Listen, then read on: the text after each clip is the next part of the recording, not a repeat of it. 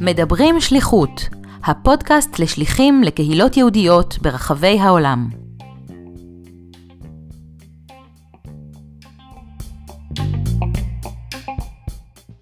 שלום למאזינים, כאן דוקטור אסי אהרונוב. אם נושא של שליחות לקהילות יהודיות בתפוצות מעורר בכם התרגשות מיוחדת, אם הנושא מעניין אתכם כשליחים בהווה או בעבר, אם פעם שקלתם לצאת כשליחים לתקופה משמעותית, ואתם רוצים לשמוע על חוויות השליחות מפי כאלו שהיו שם, אני מזמין אתכם להאזין לראיונות שאני עורך עם שליחים בפודקאסט מדברים שליחות. בכל פרק נראיין שליח או שליחה שישתפו אותנו בחוויות השליחות שלהם. נאזין למה שיש להם לספר בנושאים כגון מה גרם להם לצאת לשליחות, מה היה תהליך ההתאקלמות שלהם בקהילה, מה היו הקשיים או ההצלחות בשלבי הקליטה בקהילה, מה היו נקודות השיא בשליחות כמו גם האתגרים המרכזיים איתם התמודדו, כיצד חוו את החזרה לארץ, מהי לדעתם שליחות מוצלחת ועוד. במיוחד נרצה לשמוע מהם הטיפים שהם יכולים לחלוק עם שליחים אחרים או כאלו ששוקלים לצאת לשליחות. כמי שהיה מעורב בתחום השליחות מזוויות שונות, אני מקווה שגם אתם, כמוני, תמצאו עניין רב במה שיש לשליחים לספר. הפעם אנו שמחים לראיין את נופר כהן. נופר שימשה כשליחה קהילתית בקהילה היהודית ברסיפה, ברזיל. היא יצאה לשליחות כרווקה למשך כשנה וחצי בשנים 2017-2018 מטעם הסוכנות היהודית, בשותפות עם ארגון הקוניד, הפדרציה הישראלית של ברזיל, והקהילה המקומית. הקהילה היהודית ברסיפה הינה קהילה קטנה, וביעד השליחות החדש יחסית, הייתה רק שליחה אחת לפני נופר. למרות קשיי ההתחלה, נופר נהנתה מהאתגר של השפה הפורטוגזית, ונהנתה לחוות את קצב החיים הרגוע והשמח. היא עבדה במרכז הקהילתי, שכולל את בית הספר ואת בית הכנסת הייחודי, שבו מלווים את התפילות בכלי נגינה אינדיאנים. נופר לקחה על עצמה להציע עזרה לקהילה אף בקשיים הכלכליים עמם הם מתמודדים, על אף שלא מדובר רק בסיוע החינוכי המצופה משליח. היא מתארת את עבודתה עם הצעירים בקהילה, ובמיוחד את אירועי השיא מבחינתה, פסטיבל תרבותי שמאורגן על ידי הקהילה היהודית, וכן יוזמה של פסטיבל סרטים ישראליים בו הייתה שותפה. היא טוענת שבשליחות אתה מגלה לכמה אתה מסוגל, וגם זוכה להכיר את העולם שבו אנו חיים, גם כשגרירים אל מול האוכלוסייה שאיננה יהודית. נופר משתפת גם בתהליך הפרידה הקשה שעברה מהקהילה. נופר שלום, אני ממש שמח uh, לראיין אותך uh, לפודקאסט שלנו מדברים שליחות, על חוויית השליחות שלך uh, uh, ליד uh, ייחודי בברזיל, לקהילה uh, הקטנה, נכון? ברסיפה. די קטנה, כן. את היית אה, שם uh, למשך כשנה וחצי, מ-2017 עד 2018. אני אשמח מאוד אם תתני לנו קצת רקע על איך הגעת לשליחות הזאת, איך, איך בעצם התגלגלת לשליחות המיוחדת הזאת. אוקיי, okay, אז קודם כל, שלום. תודה רבה על, על הרעיון הזה. אמ, בשמחה. קודם כל, איך הגעתי לשם? הכל התחיל כשהייתי סטודנטית. אה, הייתי בעצם, אה, הייתי נציגה של החוג שלי של לימודים לטינו-אמריקאים באוניברסיטה העברית, אה, באגודת הסטודנטים, והרכזת גיוס של הסוכנות היהודית, שגייסה שליחים חדשים, פנתה אליי כדי שנעשה ביחד אירוע חשיפה לשליחות, כי היא רצתה לגייס בעיקר מהחוג שלנו אנשים שדוברים ספרדית ופורטוגזית לשליחויות באמריקה הלטינית. ועשינו ביחד אירוע חשיפה. Uh, תוך כדי האירוע אני בעצמי גם נחטפתי לשליחות, ו... והרגשתי שזה יכול להיות uh, אחלה, אחלה חוויה, שזו די... Uh, שזו מצד אחד שליחות שהיא אידיאולוגית, שאידיאולוגית מעניין לעשות אותה, כי זה בעצם הקשר שלנו כישראלים לקהילות יהודיות בעולם, ולא תמיד יש לנו יש לנו את האפשרות כישראלים להגיע לשם ולחוות ולהכיר קצת את היהדות ואת הקשר לישראל בצורה, בצורה שונה. אה, זה נורא עניין אותי, ועשיתי את המיונים, וככה מהר מאוד אה, קיבלתי תשובה, והחלטתי שאני הולכת על זה.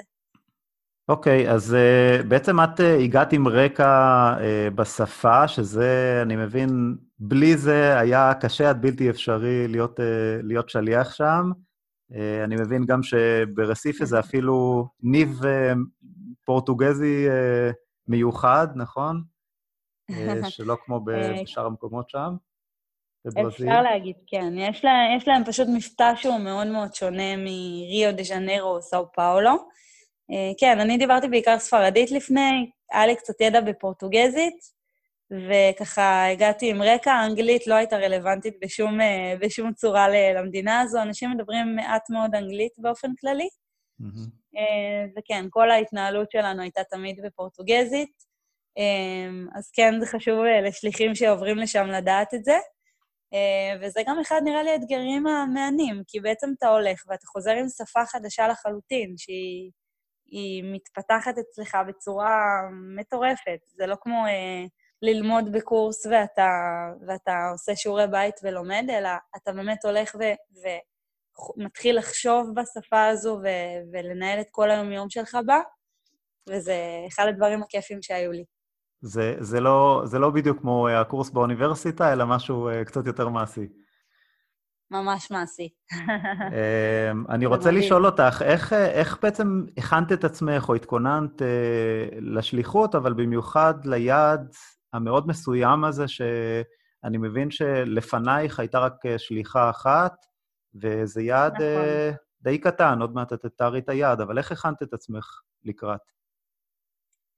אז אני יכולה להגיד שאחד הדברים המרכזיים ש... שגרמו לי קצת לחשוש בהתחלה, אני מודה, היו בעצם המצב הביטחוני. המצב, ה... המצב של ברזיל, המצב בברזיל בשנים האחרונות אה, הוא לא כל כך טוב מבחינה כלכלית, זו מדינה במשבר, ואותי קצת הפחיד הפשע שם. זה הדבר הראשון ש... אה, שככה עלה לי, כשבאמת אה, נפל לי האסימון שאני הולכת לגור שם. אז באמת ביררתי ושאלתי חברים שגרים בברזיל ואנשים ש... וגם כמובן את השליחה שהייתה קודם לפניי, אה, וניסיתי להבין ככה מה, מה האתגרים מהבחינה הזו, אה, ובכלל, בברזיל. אני יכולה להגיד שחוץ מהעניין הזה, הכל היה נראה לי כמו חלום ממש. זה מבחינתי, אה, זו הייתה חוויה מדהימה ש, שחשבתי שאני הולכת לעבור, ומבחינתי זה היה רק לבדוק שאפשר לשרוד שם מבחינה של לצאת לרחוב ושאפשר להתנהל, כי לפעמים אנחנו, כמו שאנחנו לפני טיול במדינה מסוימת, אנחנו נורא חוששים לגבי ה... מה שקורה ב, ב, באווירה היומיומית, עד כמה אתה יכול לצאת לרחוב, עד כמה אתה יכול להיות חופשי ולעשות את הסידורים שלך, עד כמה אה, יש לך את החופש אה, פעולה הזה, ושם זה, זה, זה היה ממש עניין אה, שהיה צריך לעבור ולבדוק. והבנתי שצריך מאוד להיזהר שם. לא שיקרו לי, אמרו לי שהמצב שם באמת נורא רגיש. כאן אני גם אציין שיש uh, לכל שליח ב- בכל מקום בעולם, יש uh, גב מבחינה ביטחונית. יש קצין בטיחות שבעצם נשאר איתך בקשר לאורך כל השליחות, וגם מנחה אותך לפני מה קורה, מה המצב ומה הדברים שצריך להיזהר במקום שאליו אתה נוסע. כן. וסך הכל, אם נשארים ערניים ואם מקשיבים לכללים, אז, אז זה בסדר. אה, הכנתי את עצמי גם מבחינת השפה, ככה עשיתי קצת uh, שיעורי בית uh, לפני, um, וגם מבחינת דיבור בעצם עם כל האנשים שיכולים לעזור לי להבין את התמונת מצב בקהילה, מה הארגונים שפועלים שם, אם זה תנועת הנוער ואם זה בית הספר ש, שבו עבדתי.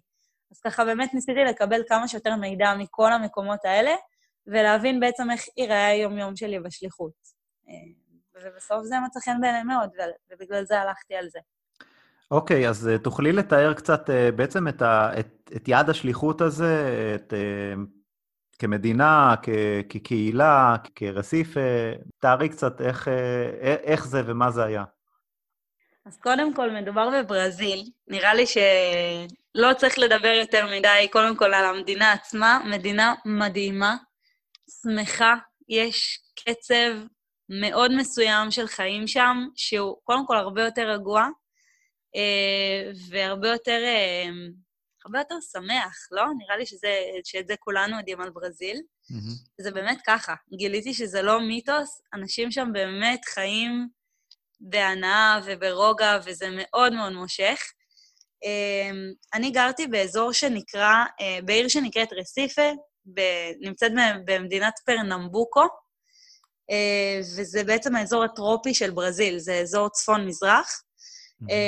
כל מה שחושבים על...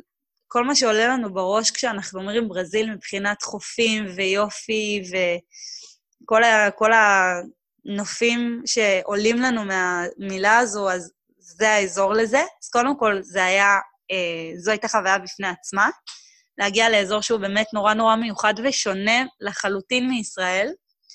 אה, העיר עצמה היא עיר, אה, עיר הבירה של המחוז, אז אה, זו עיר גדולה, יש שם בעצם כל מה שצריך אה, כדי, כל מה שבחורה עירונית צריכה, מה שנקרא. עיר, אה, עיר גדולה, כן. עיר גדולה, כן, עיר גדולה. אמ, ובתוך הקהילה עצמה יש את המוסדות, אה, יש את המוסדות שלה, יש את המרכז הקהילתי. הקהילה ברסיף אה, מונה כ-250 משפחות. לא באמת ספרו את זה אף פעם בדיוק, מה גם שנורא קשה להבין אה, שם מי יהודי ומי לא. יש שם אה, את עניין של בני הנושאים. אה, אז בעצם לא כל כך יודעים אה, בדיוק כמה יהודים יש, אבל אה, כן, יש את המשפחות שהן בעצם מעורבות בקהילה, אה, ו... וזה פחות או יותר 250 משפחות, מתוכן מי שמעורב ממש כיום, בערך בין 70 ל-100 משפחות. זה אומר שהקהילה לא מאוד גדולה, זו קהילה רפורמית, אה, וככה, בגלל שהאזור הוא גם מאוד, אה, מאוד טרופי, מאוד חם, האנשים עצמם מאוד מאוד חמים, מאוד מסבירי פנים, אה, וזה בהחלט אה, השפיע מאוד על השליחות. וקיבלת אה, קבלת פנים חמה, אני מניח. לגמרי, כן. גם הקבלת פנים, גם לאורך כל השליחות, אני יכולה להגיד שהם אנשים שמאוד מאוד נעים לעבוד איתם, תמיד היה. אה, וגם מבחינה, מבחינת יהדות, זאת אומרת, גם, גם עצם הקהילה, אה, קהילה רפורמית, אה, זה היה, זה היה עולם אחר קצת ממה שאני רגילה בארץ, וזה היה הרבה פעמים ממש מגניב מבחינה תרבותית. הייתי נכנסת לתפילות בבית הכנסת ביום שישי בקהילה, במרכז הקהילתי, ו... והתפילה שראיתי שם הייתה מאוד מאוד שונה מתפילות שחוויתי בארץ. אני מגיעה מבית מסורתי, אז אני קצת מכירה. Mm-hmm. הם מנגנים על פסנתר ועל כלים, הם פשוט ניגנו על, על כלים אה, אינדיאנים בתוך כדי תפילה. זה היה פשוט mm-hmm. חוויה שאני לא חושבת שיש שליח במדינות אחרות ש, ש, שיוצא לו לחוות אותה. לא רק כלי נגינה, כן, אלא כלי, כלי נגינה ייחודיים. אינדיאנים. כלי נגינה ייחודיים יחד עם החזן, וכולם שרים, וגברים ונשים יושבים ביחד, שזה דבר שנורא אהבתי, והתחברתי אליו בקהילה הזו ספציפית. אז כן, מבחינה תרבותית, מאוד מאוד היה מורגש, אה, המקום עצמו, המדינה עצמה הייתה מורגשת בתוך המנהגים הקהילתיים, הדתיים, זה היה מדהים. אז את יכולה לתאר טיפה אה, מול איזה גורמים עבדת בקהילה, בעצם אה, איזה, איזה מוסדות קהילה אה, יש שם, ומה ציפו ממך לעשות שם? אז קודם כל הייתי שליחה בעצם אה, משולשת, אפשר להגיד, מטעם אה, הסוכנות היהודית מצד אחד, מצד שני אה, מטעם ארגון הקוניב, שזה ארגון הפדרציה הישראלית בברזיל, זה ארגון הגג של כל הקהילות היהודיות בברזיל, והקהילה המקומית. אה, בעצם בתור שליחה שם עבדתי במרכז הקהילתי. אה, המרכז הקהילתי בתוכו היה בית הכנסת, ובתוכו היה בית הספר הקהילתי, שהוא בעצם הבית הספר היהודי היחיד שקיים במדינה, במדינת פרנמבוקו.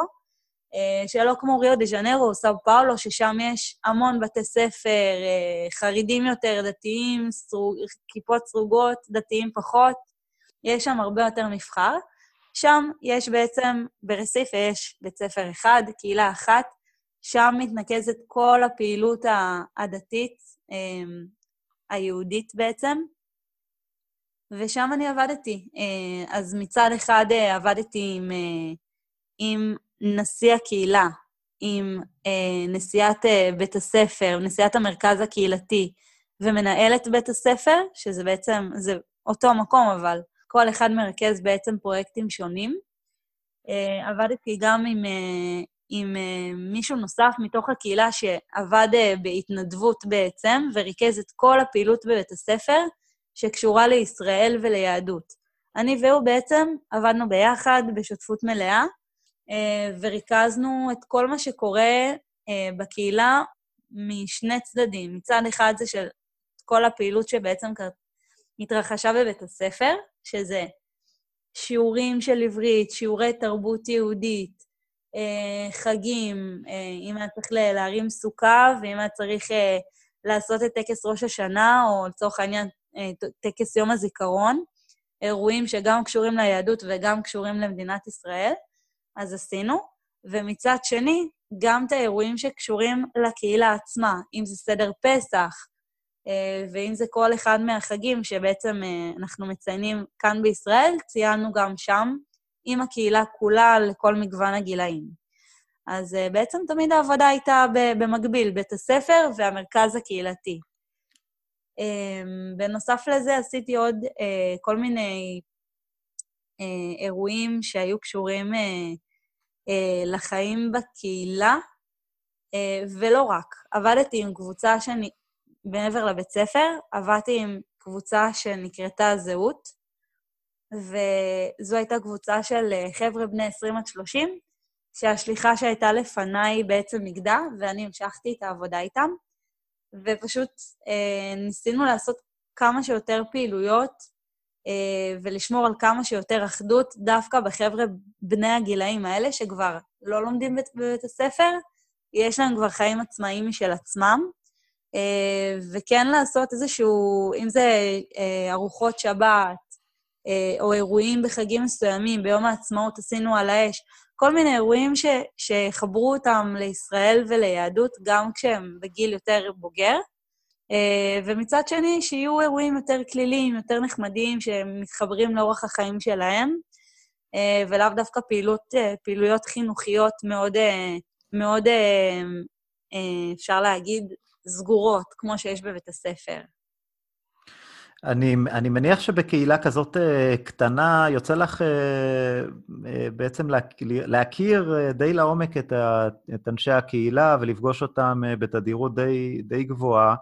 את יכולה לתאר את uh, תהליך ההתאקלמות שלך לקהילה?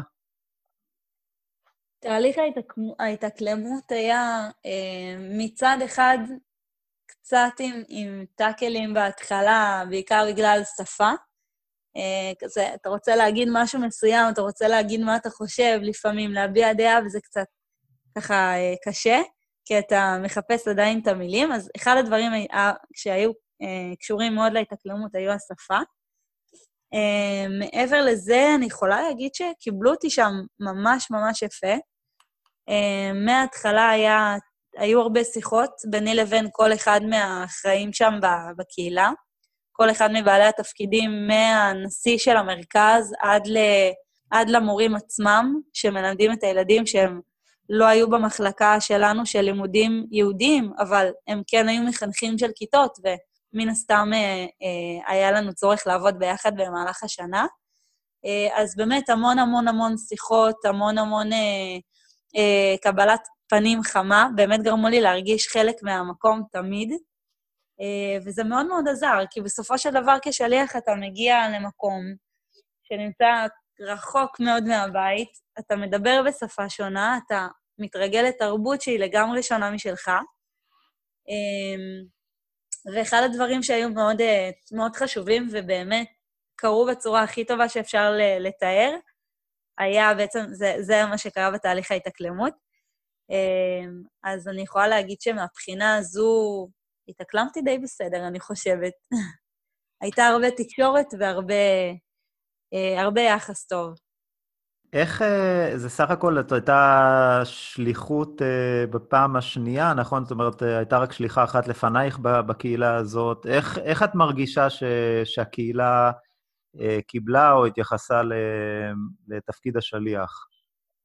אז זהו, כשאני הייתי, הם, עדיין, אפשר להגיד, חיפשו את, ה, את ההגדרה מבחינתם למה הם רוצים ששליח אה, יגיע. זאת אומרת, מבחינתם האתגר הכי גדול היה למצוא את, ה, את המסגרת המאוד מסודרת של שליח, וזה היה מורגש לאורך כל השליחות. אנחנו עבדנו ביחד על, כל הזמן על הגדרה של תפקיד.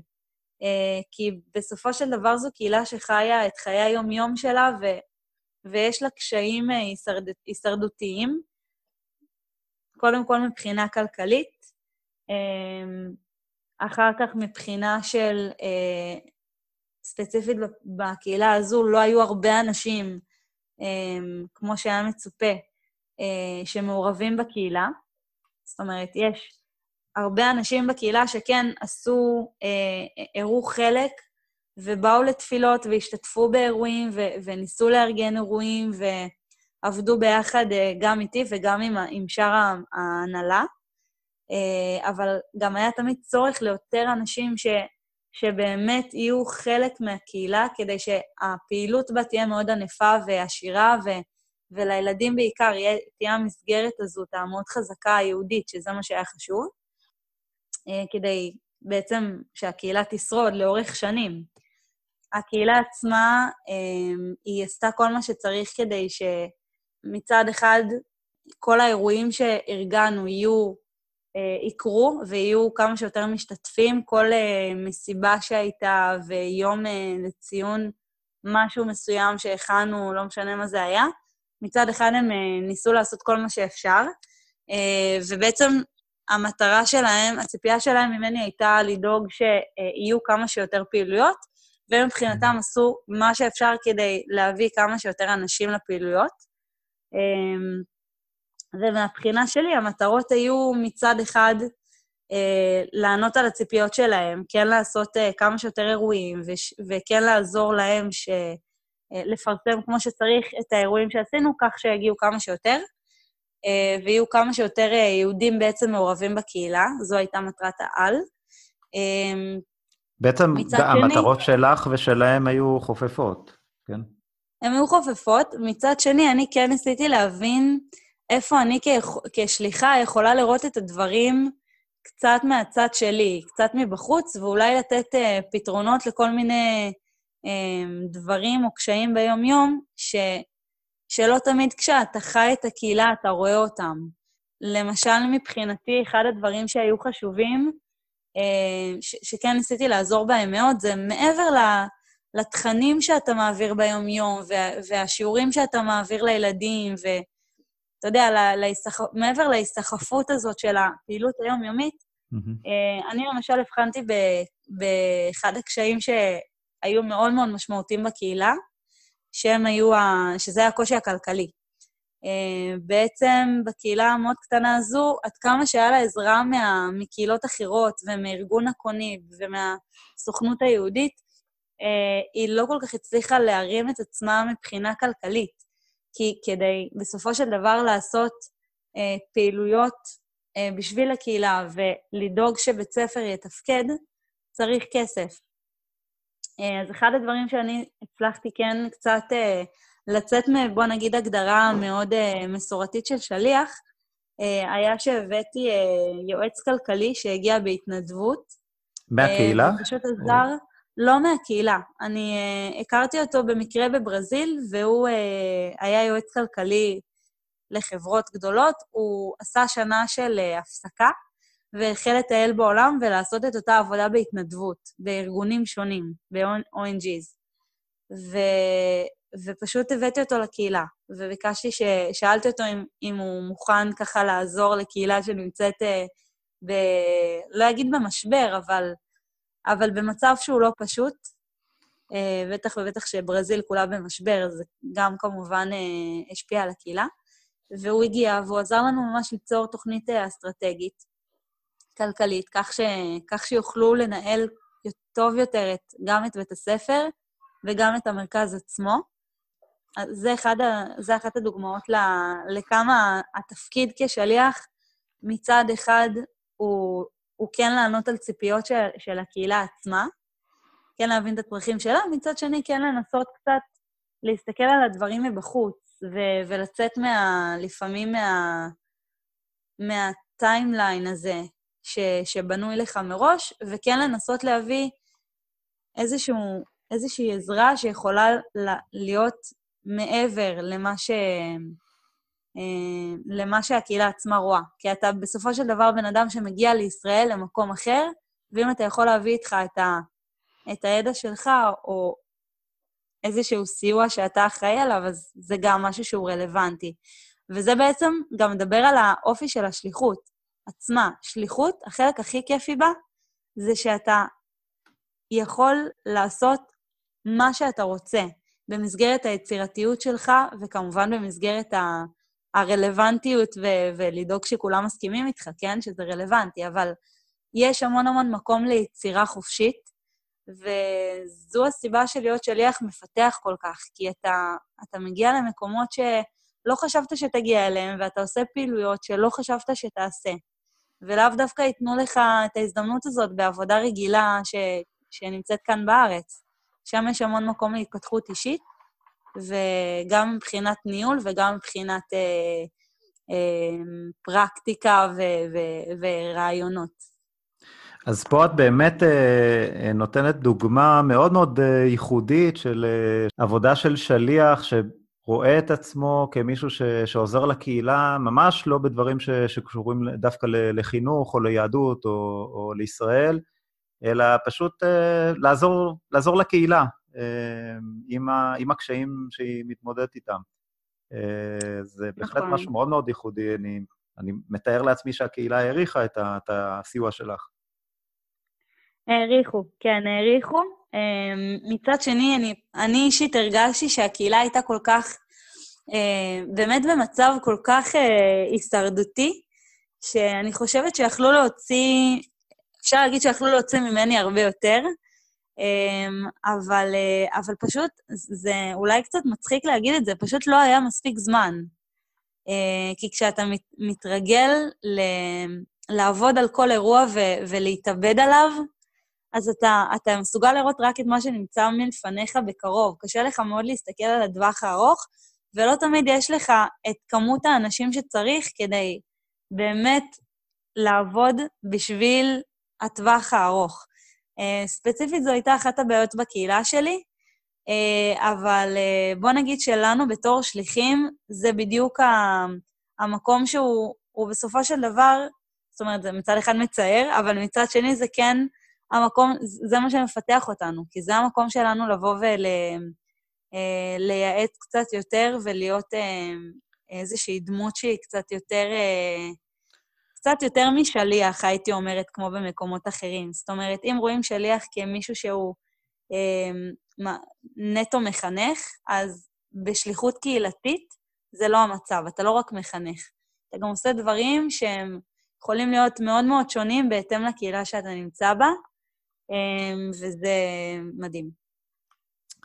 אה, אוקיי, את יכולה לתאר איזה נקודות שיא שהיו לך אה, בשליחות? איזה highlights מיוחדים שאת זוכרת? אה, אני יכולה להגיד לך שהיו שני אירועים שבעיניי היו האירועים הכי כיפים והכי מספקים ש... שיצא לי להרים בשליחות. ברסיפה בכל שנה מתקיים פסטיבל התרבות היהודית, אה, שזה מטורף, אם חושבים על זה. ברסיפה יש מרכז עיר, אה, מרכז עיר עתיקה, שזה כמו, תגיד, יפו שלנו. קח את מגדל השעון, תרים שם פסטיבל באז, ב, בכל מרכז העיר. אז זה מה שעשינו ברסיפה. זה פסטיבל שקורה כל שנה בשיתוף עם העירייה. יש שם כבערך 40 אלף אה, עוברים ושבים שנמצאים, אה, שבעצם עוברים בפסטיבל עצמו. זה פסטיבל שכולל אה, דוכני אוכל ובמות עם הופעות וריקודים, מוזיקה ישראלית ויהודית. אמ, אנחנו בעצם הרמנו את זה כמיטב המסורת. אני הייתי חלק מההפקה, לא אה, המצאתי אותה כמובן, אה, אבל אני דאגתי לדוכנים של, ה, של הילדים בעצם בבית הספר, שכל אחד מהם הכין, כל כיתה הכינה איזשהו מיזם, זה היה אירוע ממש חווייתי, גם לי וגם להם. ובעצם כל ארגון שקיים בקהילה היהודית עשה איזושהי יוזמה משלו, והגיעו עיתונאים לסקר את כל האירוע, ראיינו אותי, ראיינו את האנשים ש... שהגיעו להתארח, את כל הנציגים של הארגונים השונים בקהילה. זה היה מדהים. מבחינתי האירוע הזה היה ממש מרגש, כי פתאום הבנתי שבתור ישראלית אין לי מושג מה קורה בקהילות אחרות בחו"ל. זאת אומרת, אוקיי, אני יודעת שיש קהילות אה, גדולות יותר או קטנות יותר, שהן בוודאי שומרות על האופי היהודי שלהן, אבל אם חושבים על זה, אתה נמצא במדינה כל כך, שעל פניו כל כך לא מקשרים אותה ליהדות. זאת אומרת, אני חשבתי על התיירים שעברו שם ועל אנשים שהם, שלא חושבים על, אתה יודע, על ברזיל כמאוס תיירות, והם מגיעים לברזיל, מגיעים לעיר שהיא אה, לא בדיוק אה, מרכז, יותר פריפריה, ו, ו, ושומעים מוזיקה ישראלית ורואים, ותואמים מאכלים ישראלים, ו... פתאום כל ההבנה הזו שישראל היא מתפתחת כל כך הרבה בזכות הקהילות היהודיות האלה בעולם, אה, זה ממש ריגש אותי, וזה היה ממש אה, כיף להיות חלק מזה. אה, זה דבר אחד.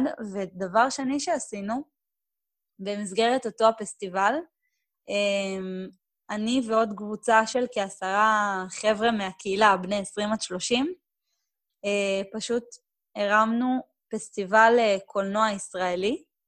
הצגנו שם במשך יומיים באחד הסינמטקים המאוד מוכרים בעיר. זה יוזמה שלכם, כן. יוזמה שלנו, כן, יוזמה של הצעירים שם. אה, אני פשוט ריכזתי את החבורה הזו, אבל הם, המטרה כולה הייתה שהם אה, ימציאו כמה שיותר אירועים שאנחנו יכולים לעשות כדי לקדם את, בוא נגיד, מעמדה של ישראל והיהדות במקום שבו הם חיים. אה, הרמנו את הפסטיבל הזה, הוא היה פתוח לכל הברזילאים, לא רק לקהילה היהודית. אה, ובעיניי, שוב, הנקודות האלה של המפגש של ישראל ויהדות, יחד עם העולם החיצוני, נקרא לזה, מאוד מרגשות אותי. אה, באו אנשים שלא קשורים לקהילה ויצאו מהאולם בוכים. האולם היה מלא, יצאו מהסרטים שהקראנו פשוט בוכים ומתרגשים, ו- ושאלו כל כך הרבה שאלות, וזה היה ממש מרגש. הקראנו שם ארבעה סרטים, בעצם במשך uh, יומיים. Mm-hmm. Uh, את הסרט הקיץ של אביה, זה נראה לי אומר הכל, uh, את הסרט עץ אדומים תפוס, אביב אהובתי וסוף העולם שמאלה. שאם אתה חושב על כל אחד מהסרטים האלה, זה שיא הישראליות, mm-hmm. וזה היה ממש ממש אה, אירוע מרגש לכולם. אז אני חושבת שאלה היו השיאים מבחינתי, שוב, כל ההצלחות הקטנות. אה, ילד שפתאום אה, אתה קולט איך הוא התפתח תוך שנה, ומלא לדעת כמעט עברית, הוא פתאום מדקלם לך שירים ו- ו- וקורא משפטים שלמים, ו- ויודע לדבר ולדעת, אתה יודע, לספר לחברים שלו על ישראל ויהדות, כל ההצלחות הקטנות בדרך זה סיפוק ענק. אז אני חושבת שאלה ההיילייטים בעצם בשליחות.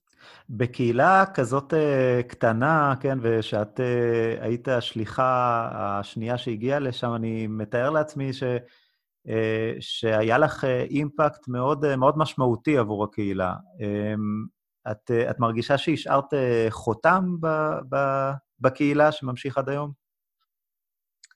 אה, אני מרגישה שכן, אני מקווה ומאמינה שגם הם חושבים כמוני. אה, אני באמת הרגשתי שעשיתי באמת כל מה שהיה ביכולתי כדי לתת את ישראל אה, לברזיל, מה שנקרא. וכן, אני חושבת שהצלחנו להרים באמת, אני ביחד עם כל הצוות המדהים שהיה שם, של גם המורים שעבדו איתי וגם המתנדבים מהקהילה שהיו איתי ביחד וההנהלה של הקהילה. אמ, אני חושבת שכן, הצלחנו להרים אמ, אירועים ו- וחוויות ו- ותכנים אה, שהיו מספיק אה, טובים כדי באמת להישאר בזיכרון של כולם. וחלק אה, מהמסורות האלה אולי ממשיכות הלאה, נכון? בדיוק. האמת שהפסטיבל הקולנוע אה, כבר שנה אחרי זה, החבר'ה שלחו לי שהם עושים את הפסטיבל השני. הם השיגו סרטים, אה, שזה גם, צריך להשיג זכויות יוצרים וצריך להשיג את הכתוביות בפורטוגזית, שזו משימה לא פשוטה.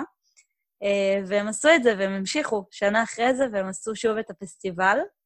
זה היה נורא נורא כיף uh, לראות את זה. אני מאמינה שהשנה גם יעשו ומקווה. כן, יצרת מסורת בעצם. כן, כן. וזה אחד, ה, אחד הגאוות שיש, נראה לי, לכל אה, שליח, שמצליח ליצור אה, אה, איזושהי מסורת שממשיכה גם אחרי שהוא הולך. כי בסופו של דבר אתה אורח, ואתה נמצא שנה, שנתיים או חמש בקהילה, ובסופו של דבר היא ממשיכה שם עוד. אז אם הצלחת ליצור אה, משהו שהוא לא תלוי רק בך, לא תלוי רק בזה שאתה תהיה שם ותעשה אותו כדי שהוא יתקיים, אני חושבת שזו ההצלחה הכי גדולה של שליח. Um, אני רוצה לשאול אותך, איך, איך את מגדירה את השליחות uh, בחיים שלך uh, מאז? מה, מה למדת מהשליחות? מה זה נתן לך? איפה זה קיים בחיים שלך היום? קודם כל כחוויה מדהימה, שאני לא חושבת ש, שבלי שליחות אפשר ל, להגיע לרמה כזאת של הרפתקה בחיים שלנו, כישראלים. אמ, בעיניי השליחות הייתה מאוד, אמ, אמ, מאוד משפיעה. קודם כל, מבחינת, אני חושבת, הישגים, הישגים מקצועיים אפשר לקרוא לזה, כי אתה בעצם נוסע שאתה בגיל יחסית צעיר, לא משנה אם אתה אחרי תואר או לפני תואר, תלוי מה, אה, באיזה שליחות היית, אבל אתה נוסע כשאתה יחסית בחיים, בתחילת החיים המקצועיים שלך, ואתה חוזר, אתה, אתה מגלה בעצם בשליחות לאיפשהו, לכמה אתה מסוגל לעשות כשאתה נמצא לבד, בלי שום אה, דבר מוכר, בלי שום סיוע שאתה רגיל אליו. ואני חושבת שלי זה נתן המון, כי עצם ה... הדרך שבה אה, דיברתי עם אנשים, שבה הסתדרתי עם האנשים שם, שבה ניהלתי כל אחד מהפרויקטים שהייתי צריכה, אה, כל אחד מההישגים הקטנים והגדולים שם, זה איפשהו נתן פידבק כאילו מאוד מאוד גדול, ש, ששוב, לא תמיד אתה מקבל אותו ב... ב אני מסתכלת על זה מבחינה מקצועית, בעבודה אחרת, לצורך העניין. לא תמיד יש לך את החופש ביטוי הזה, וזה, אני חושבת, נתן לי קודם כל המון במחשבה על מה אני מסוגלת לעשות. אה, ומעבר לזה, זה, אני חושבת שכל בן אדם, בלי קשר ליהודי, ישראלי או לא, צריך ל... לחוות איזושהי תקופה במדינה אחרת ולגור לבד, ו- ולהכיר פשוט את העולם שבו אנחנו חיים, ככה, להכיר תרבות שונה, כי מעבר לזה ששליחות קשורה ליהדות ולקהילה שחיה שם, הייתה לי גם המון אינטראקציה עם, עם ברזילאים, בלי קשר ליהדות וקהילה. אה, אז א', זה אנחנו כשגרירים לישראל מול אנשים שהם לא יהודים, שזה, שזה גם, אה, הייתי אומרת, גם תפקיד שהוא אה, לא, לא פחות מאשר להיות שליח בקהילה. וזה, וזה גם נותן המון, כי אתה מכיר אנשים שונים ממך, ואתה מתקשר עם אנשים שלא בטוח שהיה לך איזשהו קשר איתם, אם לא היית שליח. וזו החוויה האמיתית של השליחות. אה, אני לא חושבת שיש משהו שמשתווה לשליחות. את יכולה לתאר את שלב, שלב הפרידה וה, וה, וסיום השליחות שם בקהילה? וואי, אתה רוצה שאני אבכה לך בפודקאסט? אה, הייתה פרידה קשה. לי אישית היה מאוד קשה לחזור לארץ, כי עם כמה שלוקח לך זמן להתרגל, כשאתה מתרגל, מאוד קשה לעזוב. והכרתי אנשים מדהימים, גם בתוך הקהילה וגם מחוץ לקהילה. היו לי המון חברים שהם לא יהודים. את אחת החברות הכי טובות שלי בחיים אני הכרתי ברסיפה, היא דווקא לא מהקהילה, היא הייתה מורה שם, ואנחנו עד היום מדברות כמעט כל יום, שזה משהו שממש לא ציפיתי לקבל בשליחות. מישהי מהקהילה? זאת אומרת, ברזילאית. היא מורה, היא לא יהודייה. אה, בעצם המורים, צוות המורים לא כולו יהודי. יש את הצוות, יש את הצוות של ההנהלה שהוא יהודי, חוץ ממנו כולם לא יהודים. הם mm-hmm. אנשים מקומיים שמפעילים. את, ה, את הבית ספר, ולכן גם באמת צריך שליח, ש, יעבוד יותר איתם ויסביר את מה שצריך להסביר ו, ויפקח על כל התכנים, וככה, זאת אומרת, יסביר לאנשים שלא מכירים, מגיעים מאותו הרקע היהודי, מה זה כל דבר שאנחנו מעבירים להם, מה זה אומר לשיר עכשיו את ההמנון בישראל, הישראלי, ומה זה משמעות של כל חג וכולי. Mm-hmm. אז אה, היא לא הייתה יהודייה, אה, היא לא יהודייה, ו... וזה... בחזרה לפרידה, היה מאוד מאוד קשה לעזוב. גם מבחינה של, אתה מכיר אנשים שאתה מאוד אוהב, וקשה לעזוב למקום כל כך רחוק ואתה לא יודע אם תראה אותם שוב. וגם מבחינת, אני חושבת שברזיל ספציפית זה מקום כל כך, כל כך רגוע. היה לי קצת קשה מהבחינה הזו לחזור. פתאום החיים פה היו לי נורא... אה, נורא לחוצים, ופתאום חוזר לקצב שלנו כישראלים, ול, ולאנשים שמצפצפים כל רגע בכבישים, ואתה יודע, זה הדברים הקטנים גם. אה, אז לי היה קצת קשה לחזור, לקח לי זמן להתאקלם. אה, זה מה שהרבה שליחים מתארים, את משבר החזרה לארץ. ממש, כן, זה, זה כאפה שמקבלים, אבל בסופו של דבר אתה, אתה ממשיך כאן, אתה, אתה עובר קצת הזמן בישראל, ופתאום אתה נזכר בשליחות, וזה מרגיש, לא יודעת, לי זה מרגיש כאילו זה, זה חיים מקבילים שחייתי, שאולי אפילו ממשיכים לקרות. זה כמו בועה כזאת שאתה... שנשארת אה, חרוטה בזיכרון, מאוד, מעין בועה כן. מאוד מאוד מתוקה. כן, בהחלט. אני רציתי לשאול אותך ככה בפרספקטיבה לאחור, ואחרי שעבדת שם, ואת יכולה לנתח גם את, ה, את יעדי השליחות בקהילה או בכלל, מה, מה נחשבת מבחינתך אה, שליחות מוצלחת? אה, זה קצת מתקשר למה שאמרתי קודם. אני חושבת ששליח אה, טוב, שליח ש... זאת אומרת, בשביל להצליח, שליח צריך קודם כל להבין את, ה, את הציפיות ממנו, לעשות באמת אה, תיאום ציפיות לפני השליחות וכל הזמן במהלך השליחות. זאת אומרת, אה, צריך להבין שאתה נכנס לקהילה שיש לה את הצרכים שלה, שהיא הביאה אותך, כי היא, יש איזשהו צורך מסוים. אה, אז קודם כל, באמת להבין את המצב הזה ולהיות רגיש אליו, אה, להבין מה מצופה ממך. עדיף גם לפני השליחות, כי אז זה גם יכול לחסוך אה, אה, הרבה דברים שאתה אולי לא יודע ומגלה במקום. זה אני אומרת באופן כללי לכל השליחים. אה, אני חושבת שאני שליח מצליח זה באמת לדעת לזהות את זה, להיות רגיש כל הזמן למה שקורה, לאנשים, להביא את מי שאתה, להביא את השמחת חיים שלך, שבטח אה, יש בדרך כלל לשליחים, אה, ובאמת להביע כמה שיותר מעצמך. אמ, כי בסופו של דבר, מביאים אותך לשם כי אתה צעיר ישראלי, וכל אחד מאיתנו, כמה שהוא שונה, יש לו המון להביא. אני חושבת שזו ההצלחה. אמ, אם בסופו של דבר אתה, אתה, אתה דואג להביא את כל זה לשליחות, בסופו של דבר מה שזוכרים זה אותך, ואתה גם uh, יוצא מסופק, כי באמת הצלחת להביע uh, את מה שיצא לך הכי וטבעי, לא משנה מה אתה עושה, לא משנה מה הציפיות, צריך ככה להיות מאוד uh, מחוברים. Um, וזהו, טיפים שלי, אגב, לשליח שמגיע. כן, כן, כן. אני אשמח אם תוכלו לשתף uh, בטיפים. זה באמת uh, לדבר עם כמה שיותר אנשים, uh, קודם כל לדבר עם, עם השליח הקודם, אם uh, יש אפשרות, בדרך כלל אין סיבה שלא, uh, ופשוט לשאול איך היה נראה היום-יום, איך, uh, איך היה היחס של הקהילה אליו, ונקודות מסוימות שהן היו נקודות יותר חלשות בקהילה או נקודות יותר חזקות. אמ, לשמוע גם מה היו הרעיונות, מה היו הדברים שהוא עשה והוא עצר בהם, כדי לדעת מה להמשיך, אה, ומה הדברים שהוא היה רוצה לעשות ולא הספיק, ובאמת לקבל כמה שיותר מידע, לדבר עם כמה שיותר אנשים מתוך הקהילה, אה, גם אה, אנשים, זאת אומרת, גם מההנהלה וגם לא. אני חושבת שזה מאוד מאוד עוזר, באמת לדעת לפני מה אתה עומד. ובסופו של דבר בעיקר להשאיר גם הרבה מקום להפתעות, כי אתה יכול לבוא עם מחשבה מסוימת של על שליחות שהיא תקרה ככה ואני אעשה בה אחת, שתיים, שלוש, בסופו של דבר עולים רעיונות אחרים, או לך או לאחרים, ופשוט לדעת לזרום עם זה, ולדעת ליהנות מזה, ובאמת אה, אה, לעשות כיף כמה שיותר. בסופו של דבר, אם אתה הולך ואתה לא נהנה, אין סיבה להיות בשליחות. אם אנחנו יוצאים ואנחנו באים באווירה טובה ונהנים, כולם ייהנו מאיתנו, אנחנו נהנה מהמצב, והשליחות תהיה מדהימה. יופי, נופר, אה, ממש אה, תודה רבה. תודה ששיתפת אותנו בחוויות משליחות ביעד אה, רחוק ומאוד ייחודי. ביעד אקזוטי כל כך.